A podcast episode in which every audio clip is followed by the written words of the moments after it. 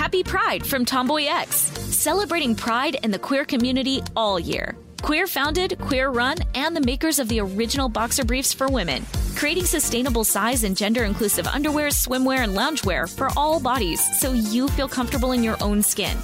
Tomboy X just dropped their Pride 24 collection. Obsessively fit tested for all day comfort in sizes 3 extra small through 6X. Visit tomboyx.com. I'm Tracy from Stuff You Missed in History class. Are you a small business owner or even someone who dreams of entrepreneurship? Then check out season two of Mind the Business Small Business Success Stories from iHeart Podcasts and Intuit QuickBooks. Join hosts Austin Hankwitz and Janice Torres as they interview entrepreneurs sharing insights around starting and nurturing a small business. You won't want to miss these inspiring stories of entrepreneurship and discovering ways to business differently so you can too.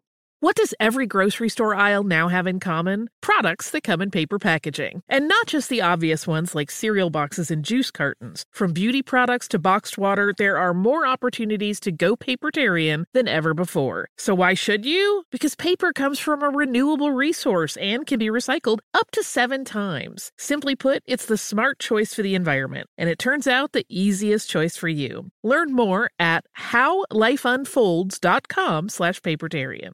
Planning your next trip? Choice Hotels family of 22 brands has over 7,400 locations and the perfect hotel for any traveler you want to be. Like a Cambria hotel serving up locally inspired craft cocktails for all my folks who maybe want to meet up and talk about Mad Royals. Check into a Radisson hotel with flexible workspaces for you strivers who listen during business travel. Or a Comfort hotel with free hot breakfast, family friendly pools, and big spacious rooms for the parents who listen with their kids and need a little retreat. What are you waiting for? Join Choice Privileges and start earning points toward your next stay. Find a stay for any you when you book direct at choicehotels.com, where travels come true. Hey, listeners! This episode is part of our new playlist to help everybody get through these times we're living in.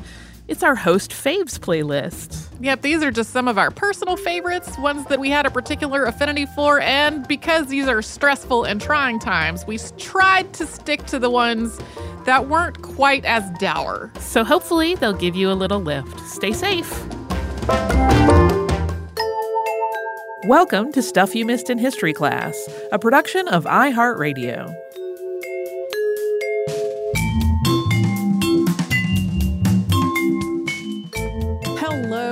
Welcome to the podcast. I'm Tracy V. Wilson. And I'm Holly Fry. In the late 18th century, Sarah Ponsonby and Lady Eleanor Butler, who became known as the Ladies of Llangollen, abandoned their life in the upper tiers of Irish society and made a home for themselves in Wales. And even though their entire plan with this had been to live alone in solitude, they became famous for doing so. Anna Seward and William Wordsworth both wrote poems about them and the cottage that they lived in. Byron sent them a copy of The Corsair with a personal note when that came out. Arthur Wellesley, the Duke of Wellington, paid them a visit and even stayed with them. And Queen Charlotte was enamored enough with them that she convinced the king to grant them a pension. Apparently, at one point, they were even offered a lock of Napoleon's hair. And this whole story, which in a lot of ways sounds kind of like a Regency romance novel, was completely outside the bounds of what was expected or allowable for women at the time. And up here at the front, I'm just going to issue a blanket apology for our poor pronunciation of Welsh. yeah, uh, definitely not a language either of us has grown up speaking. It's a tricky one if you didn't grow up speaking right. it.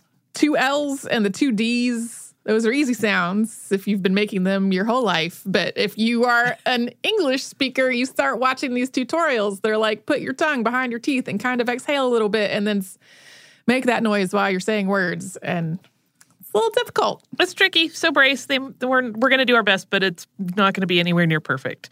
Uh, but to start in, Eleanor Charlotte Butler, born 1739, was the youngest daughter of one of the most powerful and prominent families in Ireland. Her father was Walter Butler, the Earl of Ormond, and their family's home was Kilkenny Castle. The Butlers' family seat had been at Kilkenny Castle since the late 14th century. I know sometimes uh, there are buildings that are described as castles that look sort of like a stone square. Mm-hmm. This is not one of those. It is a castle, A a legitimate big castle, castle. with four towers on it.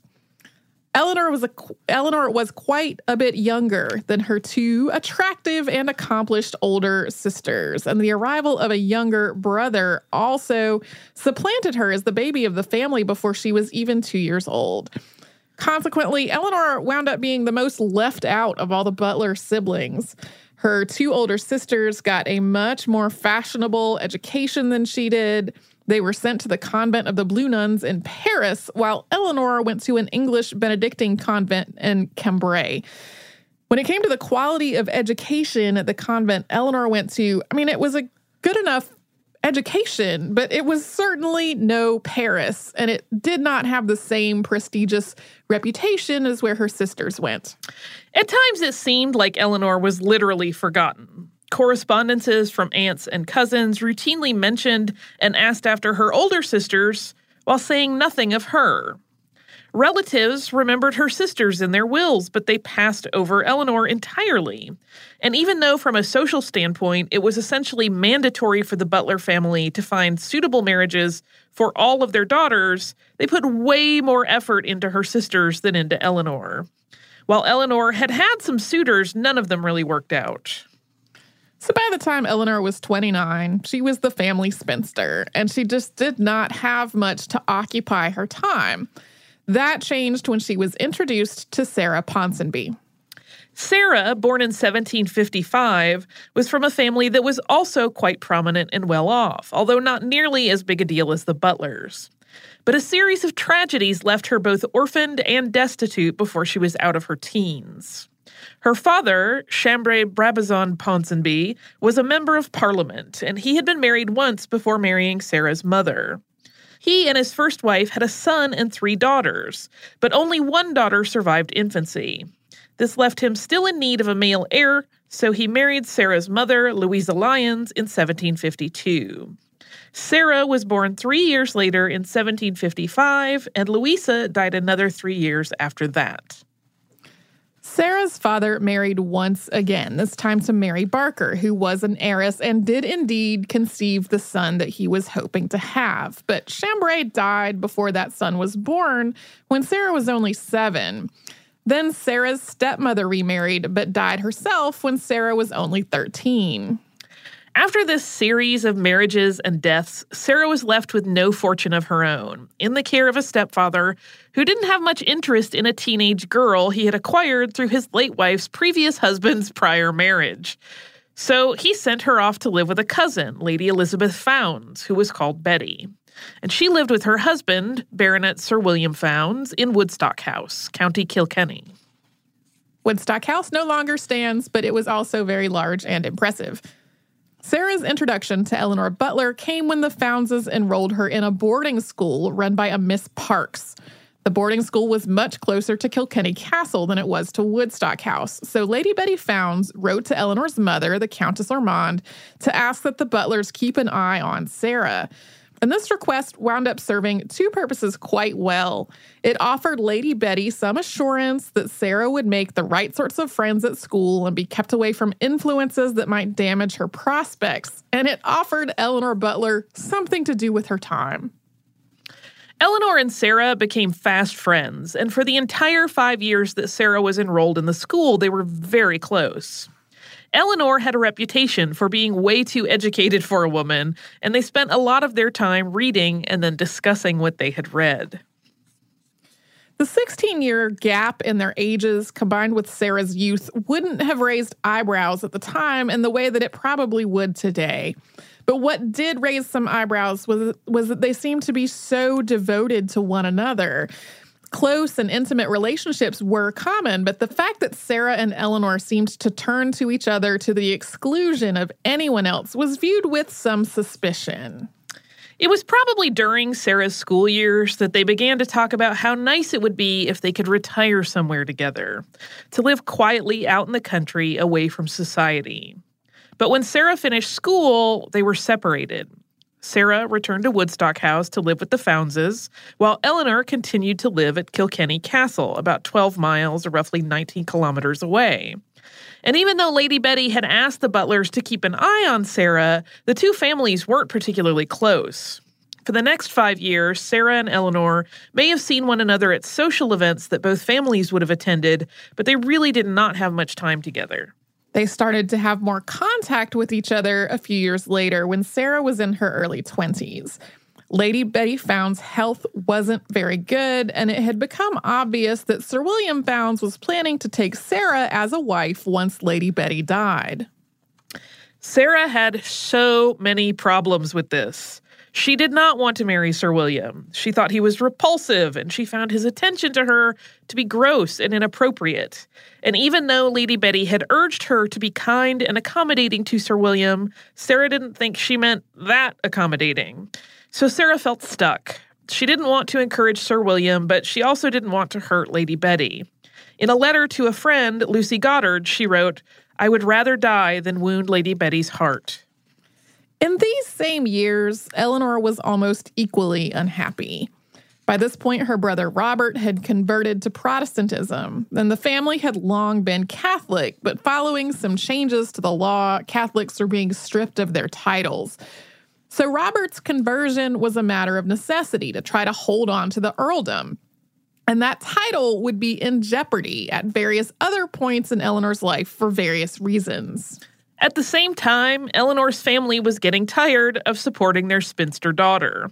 They were talking about sending her to a convent, which would simultaneously give the family a cheaper way to keep her fed and sheltered, and it would also maybe get them right with God. Her parents probably also thought she might be happy at a convent. After all, she'd been happy enough at the convent in Cambrai, where she was educated. But Eleanor did not want to go to a convent, especially not to please the family who had always been kind of indifferent to her, and particularly since part of the motivation was the religion of her brother, who she had always blamed for her being so overlooked at home. So, Sarah did not want to marry her gross guardian when his wife, who she was very fond of, died.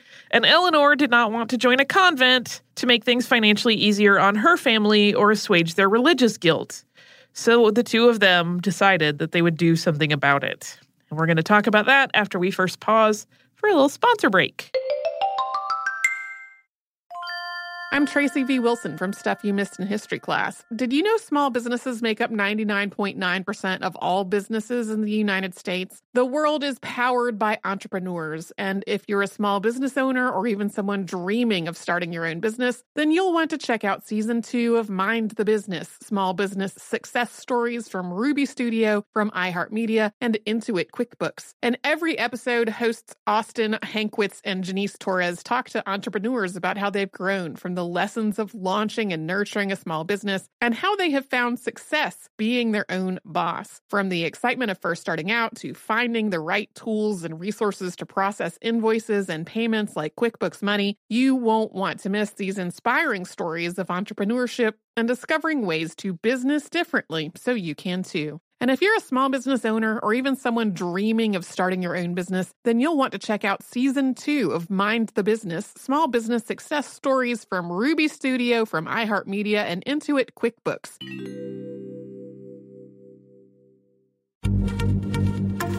Happy Pride from Tomboy X, celebrating pride in the queer community all year. Queer founded, queer run, and the makers of the original boxer briefs for women, creating sustainable size and gender inclusive underwear, swimwear, and loungewear for all bodies so you feel comfortable in your own skin.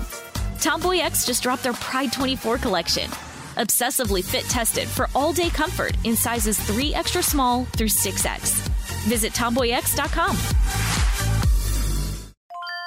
Planning your next trip? Choice Hotels has a stay for any traveler you want to be with 22 brands and over 7,400 locations. Whether you're a business traveler, a family road tripper, someone who wants to seek out history and maybe make your own, or just planning a quick getaway, Choice Hotels has a stay for any you. Like a Cambria Hotel, where you can be a cocktail connoisseur and sip locally inspired craft beverages at downtown locations in the center of it all. This is a fun way to visit cities with a lot of history and a lot of fun in mind. Or a Radisson Hotel for all our productivity powerhouses out there. With flexible workspaces and on site restaurants, you'll get the most out of your work trip. You'll get the coffee, the Wi Fi, and the work done. And we can't forget about comfort hotels. Imagine you're a family road tripper waking up in your big, spacious room and then heading down to a free hot breakfast for the entire family, including waffles. So you'll be well fed and ready for the day's adventure, even if that's just relaxing. After that, you're spending all afternoon relaxing by the pool. You deserve it. What are you waiting for? Join Choice Privileges and start earning points toward your next stay. Find a stay for any you. Book directly at choicehotels.com, where travels come true.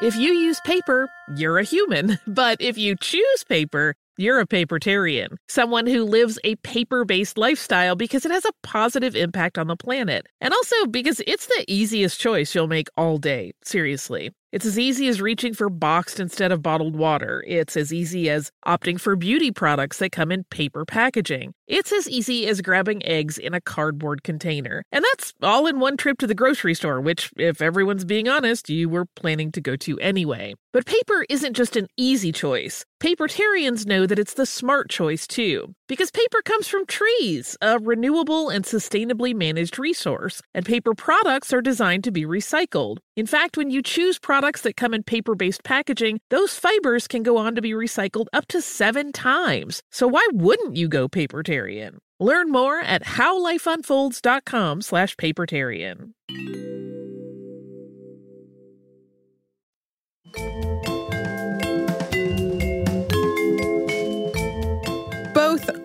Unhappy with their situations and their future prospects, Sarah Ponsonby and Lady Eleanor Butler started writing each other's secret correspondence around 1776. To do this, they would have needed help, probably from someone in the household staff, to basically secret their letters in and out of the house. They wrote back and forth, bemoaning their circumstances and trying to plan an escape for at least 18 months. Then, on March 30th, 1778, they made their first attempt to run away. That might seem like an odd choice of words to describe grown women who were 23 and 39 at the time, but both women were at this point really considered to be under the control of their parents and guardians. They were expected to do as they were told, marry, and have children to continue the family line. And if that, for some reason, absolutely could not happen, to go to a convent. Even though they were, at least in numeric terms, adults, the fact that they were leaving home alone without their parents' or guardians' permission or knowledge was scandalous, particularly given Eleanor's family's prominence. Eleanor snuck out of Kilkenny Castle that night, changed into men's clothes once she was out, and took a horse from the stables, and she rode it to a barn where she and Sarah had arranged to meet. No one at the castle noticed her absence for at least a couple of hours. Meanwhile, Sarah climbed out the window at Woodstock House dressed as a man and armed with a pistol, and she took her dog Frisk with her and proceeded the rest of the way on foot. I love a window escape with a puppy.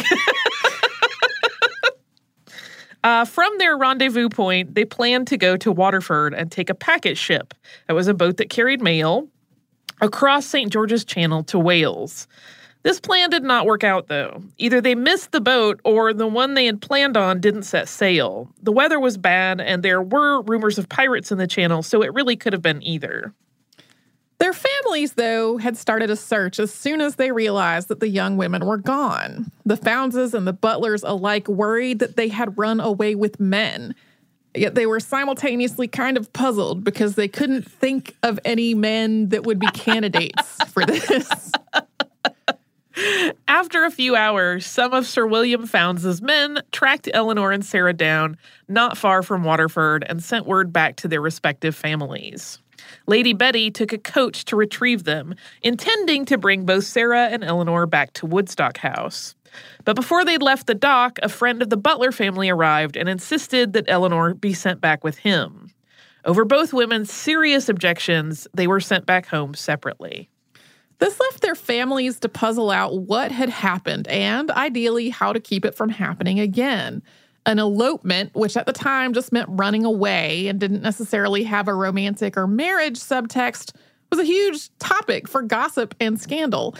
Letters quickly circulated among both families' social circles, full of details and speculation. It was typical for mail to be delivered several times a day, so even Lucy Goddard, who was the subject of a lot of letters from a lot of people in this story, uh, even Lucy Goddard, who was away in Dublin, had heard about it within a day or two. It was in this flurry of letters that people started describing Eleanor and Sarah as having a romantic friendship. Like elopement, romantic had a different connotation at this point, and it was one that wasn't altogether positive. When it came to friendships, romantic often meant eccentric, whimsical, imaginative, or in some way not really something the people talking about it understood.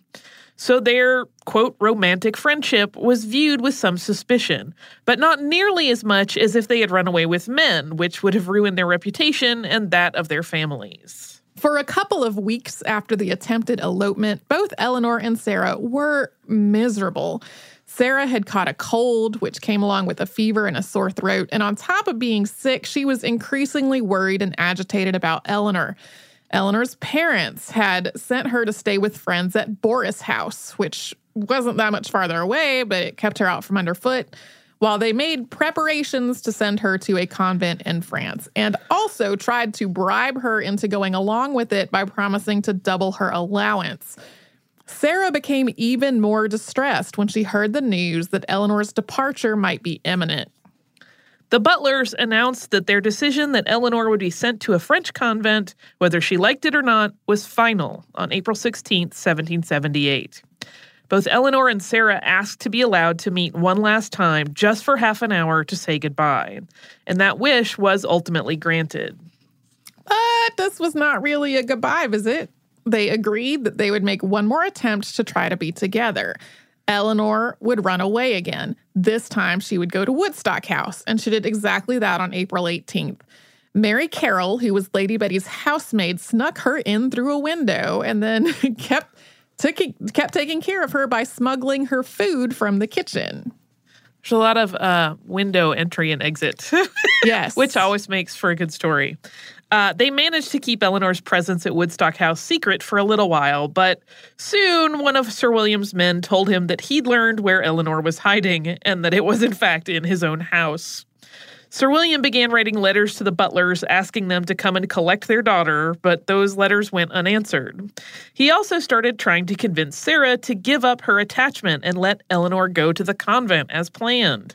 Sarah professed that she would live and die with Miss Butler. That is a quote in her own words. Finally, the butlers essentially gave up, agreeing to let Eleanor do what she wanted. She and Sarah had at that point been ready to leave for Wales for days, down to Sarah putting on her riding habit every morning just in case. When they went, they took Mary Carroll with them. They went to Waterford to sail on the packet ship as they had already planned to do back in March. After being delayed at Waterford for four days due to a combination of bad weather and pirates in the channel again, they left for Wales on Friday, May 9th, 1778. We will talk about their life in Wales after another quick sponsor break. I'm Tracy V. Wilson from Stuff You Missed in History class. Did you know small businesses make up 99.9% of all businesses in the United States? The world is powered by entrepreneurs, and if you're a small business owner or even someone dreaming of starting your own business, then you'll want to check out season two of Mind the Business Small Business Success Stories from Ruby Studio, from iHeartMedia, and Intuit QuickBooks. And every episode, hosts Austin Hankwitz and Janice Torres talk to entrepreneurs about how they've grown from the lessons of launching and nurturing a small business, and how they have found success being their own boss. From the excitement of first starting out to finding the right tools and resources to process invoices and payments like QuickBooks Money, you won't want to miss these inspiring stories of entrepreneurship and discovering ways to business differently so you can too. And if you're a small business owner or even someone dreaming of starting your own business, then you'll want to check out season two of Mind the Business Small Business Success Stories from Ruby Studio, from iHeartMedia, and Intuit QuickBooks.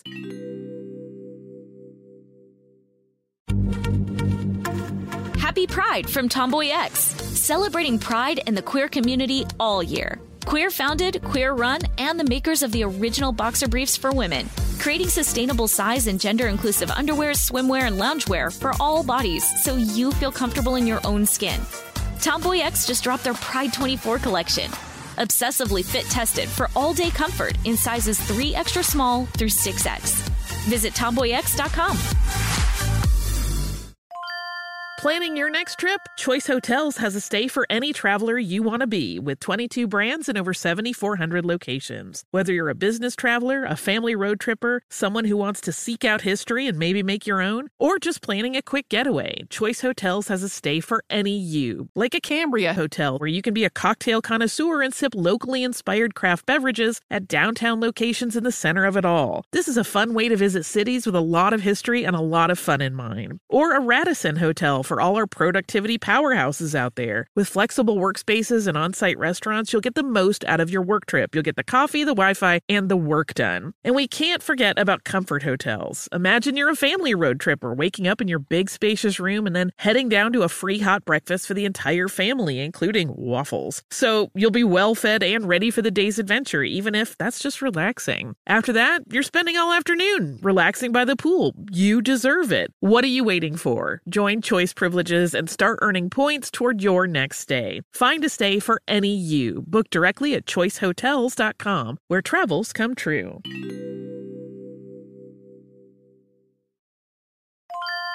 If you use paper, you're a human. But if you choose paper, you're a papertarian, someone who lives a paper based lifestyle because it has a positive impact on the planet. And also because it's the easiest choice you'll make all day. Seriously. It's as easy as reaching for boxed instead of bottled water. It's as easy as opting for beauty products that come in paper packaging. It's as easy as grabbing eggs in a cardboard container. And that's all in one trip to the grocery store, which, if everyone's being honest, you were planning to go to anyway. But paper isn't just an easy choice. Papertarians know that it's the smart choice too, because paper comes from trees, a renewable and sustainably managed resource, and paper products are designed to be recycled. In fact, when you choose products that come in paper based packaging, those fibers can go on to be recycled up to seven times. So why wouldn't you go papertarian? Learn more at howlifeunfolds.com slash papertarian.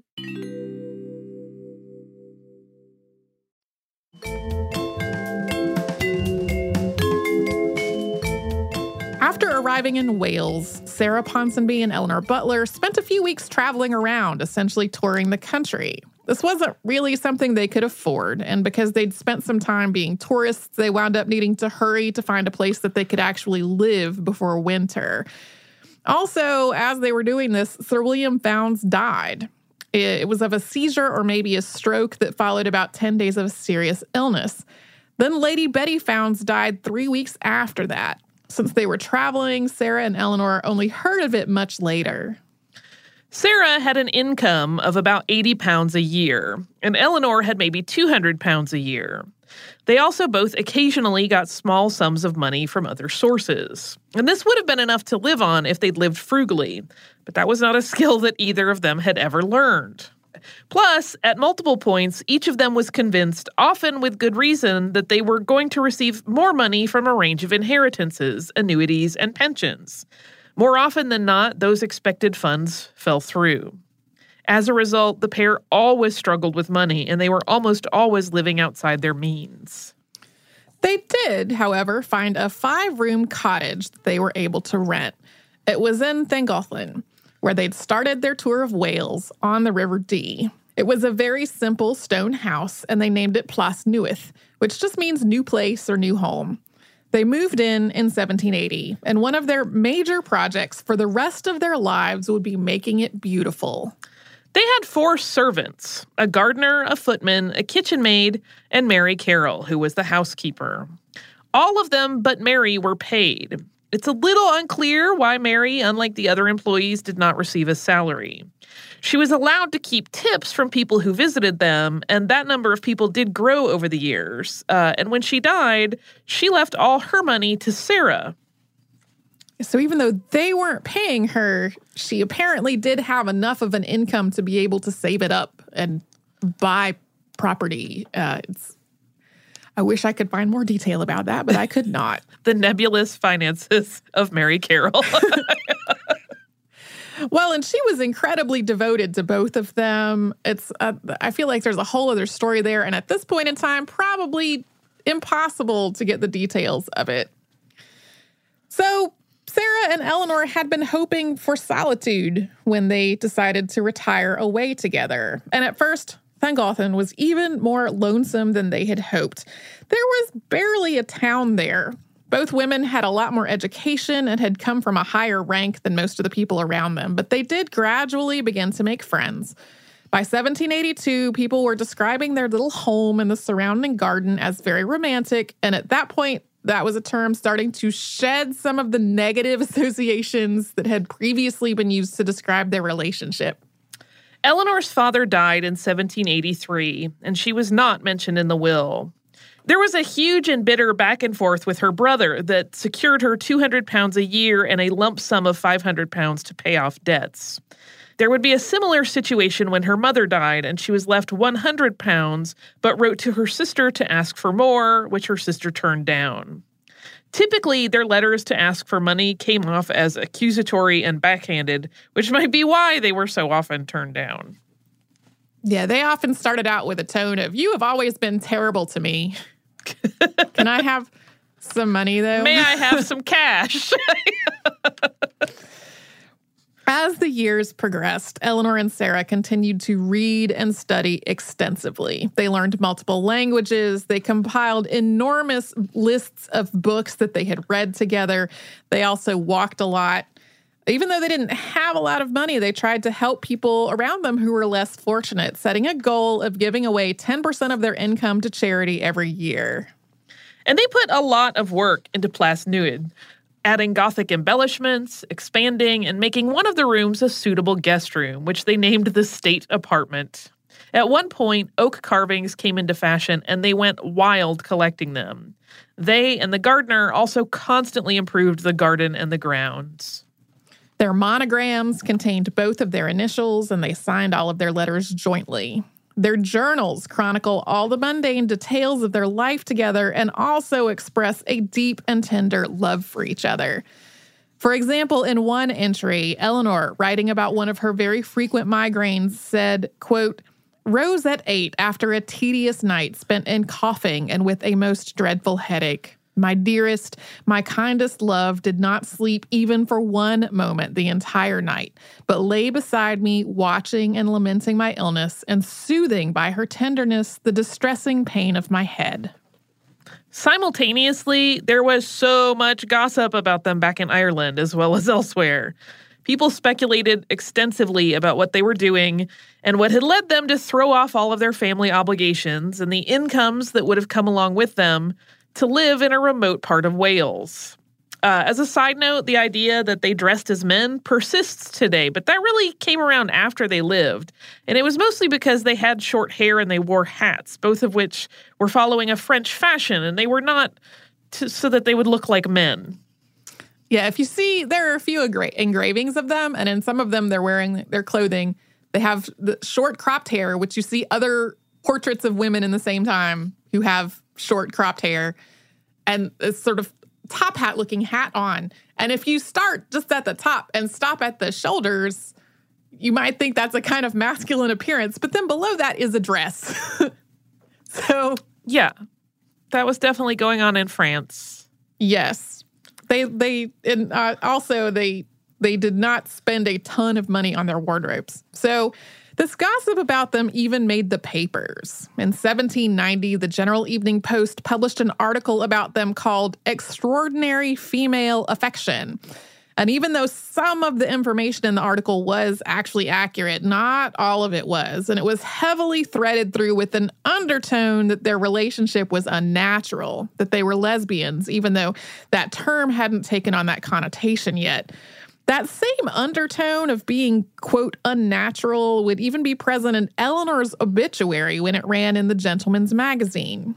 In spite of this suspicion, as we noted at the top of the show, the two women became famous, more or less, for simply being who they were. Their home was on the way from London to Ireland, and it became something of a tourist attraction. They eventually got a lot of visitors to the point that Eleanor would write things like, quote, when will we be truly alone in her journal? And their names and manner of living were well known even among people who did not personally visit. They were basically famous in the Regency. They found a little bit more financial stability when they were able to buy Plas Newydd in 1819. Their ability to do this is often credited to Mary Carryl, who died in 1809 and, as we said earlier, left all of her money to Sarah. That was actually less one shilling for each of her siblings, provided that they came from Ireland to collect it. It's almost certain, though, that they got money from somewhere else as well, but it's a little unclear as to exactly where. Later in her life, Eleanor developed cataracts and an eye inflammation, and she eventually lost her sight. She died on June 2nd, 1829. She and Sarah had become such a fixture in Llangollen that the whole community went into mourning. Word also began to spread about a number of supernatural happenings attributed to her passing. One of the local farmers' cows had all black calves. A stray dog that arrived at their home on the day of the funeral started howling inconsolably when Sarah tried to give one of Eleanor's books away. Because so much of their lives together had been spent reading and learning and walking and general generally being pretty solitary apart from receiving so many visitors, a lot of Sarah's day-to-day routine stayed pretty much the same after Eleanor's death, except that she no longer had Eleanor to share it with. She didn't live very much longer though. She died on December 9th, 1831. Six months after their deaths, Plas Newydd was sold and their belongings were auctioned off. The proceeds were enough to pay their debts and set up annuities for their surviving household staff. Today, Plas Newydd is a museum that is open seasonally. I thought we would end their story, which I find to be lovely. it's kind of a heavenly idea. Let's live out in the country together and read books and walk around. All right. I, maybe not for Holly. Not would, Holly's it, flavor. It would not be. I need um I need a lot more takeout options than that would offer. frankly. Well, but but you would have a staff of four people who would be cooking for Meh. you and stuff. I need more than the country life offers in terms of um stimulation. Okay. Yeah, I'm a city That's mouse. legit. I love to walk so much that as long as I can walk, I'm pretty happy about it. Uh, but anyway, I thought we would end by reading Wordsworth's sonnet. A stream to mingle with your favorite Dee along the vale of meditation flows, so styled by those fierce Britons pleased to see in nature's face the expression of repose. Or haply there some pious hermit chose to live and die, the peace of heaven his aim, to whom the wild sequestered region owes at this late day its sanctifying name. Glyn Cafaillgaroch in the Cambrian tongue. In ours, the vale of friendship, let this spot be named, where faithful to a low roofed cot on Deva's banks, ye have abode so long. Sisters in love, a love allowed to climb, even on this earth, above the reach of time. I find those ladies to be very dear. It's a very charming little story. Well, and I stumbled upon it completely by accident. I was I was looking into a completely different topic, uh, which was Radclyffe Hall, who we may still talk about sometime later. Um, and in this cycle of, of pulling together resources on Radclyffe Hall, I fell down this rabbit hole about the origin of the term Boston marriage, which is a basically term for two women who decided to make their lives together without the company of men. Uh, and a number of people point to these two ladies as like maybe the first Boston marriage. I don't know if I would go that far. And it's also unclear when exactly the term Boston marriage was coined. Um, but then I said, you know what I think I want to talk about instead of Radclyffe Hall right now? It's these uh, two uh, ladies. These two, these two ladies. I love them. Sarah and Eleanor out in the country.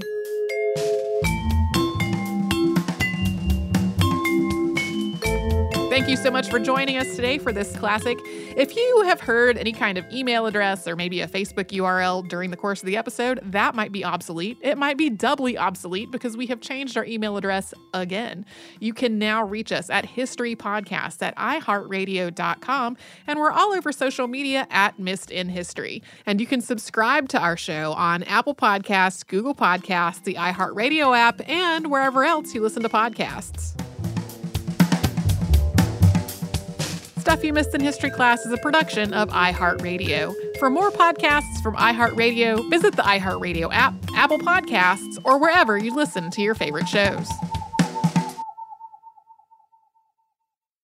Happy Pride from TomboyX. We just dropped our Pride 24 collection. Queer founded, queer run, and creating size and gender inclusive underwear, swimwear, and loungewear for all bodies so you feel comfortable in your own skin. Visit tomboyx.com to shop. Looking to part ways with complicated, expensive, and uncertain shipping? Then give your business the edge it needs with USPS Ground Advantage shipping from the United States Postal Service. Keep everything simple with clear upfront pricing and no unexpected surcharges. Keep things affordable with some of the lowest prices out there. And keep it all reliable with on-time ground shipments. It's time to turn shipping to your advantage. Learn how at usps.com/advantage. USPS Ground Advantage. Simple, affordable, reliable. Xumo Play is your destination for endless entertainment. With a diverse lineup of 350 plus live channels, movies, and full TV series, you'll easily find something to watch right away. And the best part? It's all free. Love music? Get lost in the 90s with iHeart 90s, dance away with hip hop beats, and more on the iHeartRadio music channels. No logins, no signups, no accounts, no hassle. So what are you waiting for? Start streaming at play.xumo.com or download from the app and Google Play stores today. All you can stream with Xumo Play. Xfinity has free premium networks for everyone this month, no matter what kind of entertainment you love. Addicted to true crime? Catch killer cases and more spine-tingling shows on A&E Crime Central. Crave adventure? Explore Asian action movies on Hi-YAH. Searching for something extreme? Check out skating, snowboarding, and more on Fuel TV Plus, the global home of action sports. And find crowd-pleasing bops on iHeartRadio's Hit Nation playlist. There's new free shows and movies to love every week. Say free this week in your Xfinity voice remote.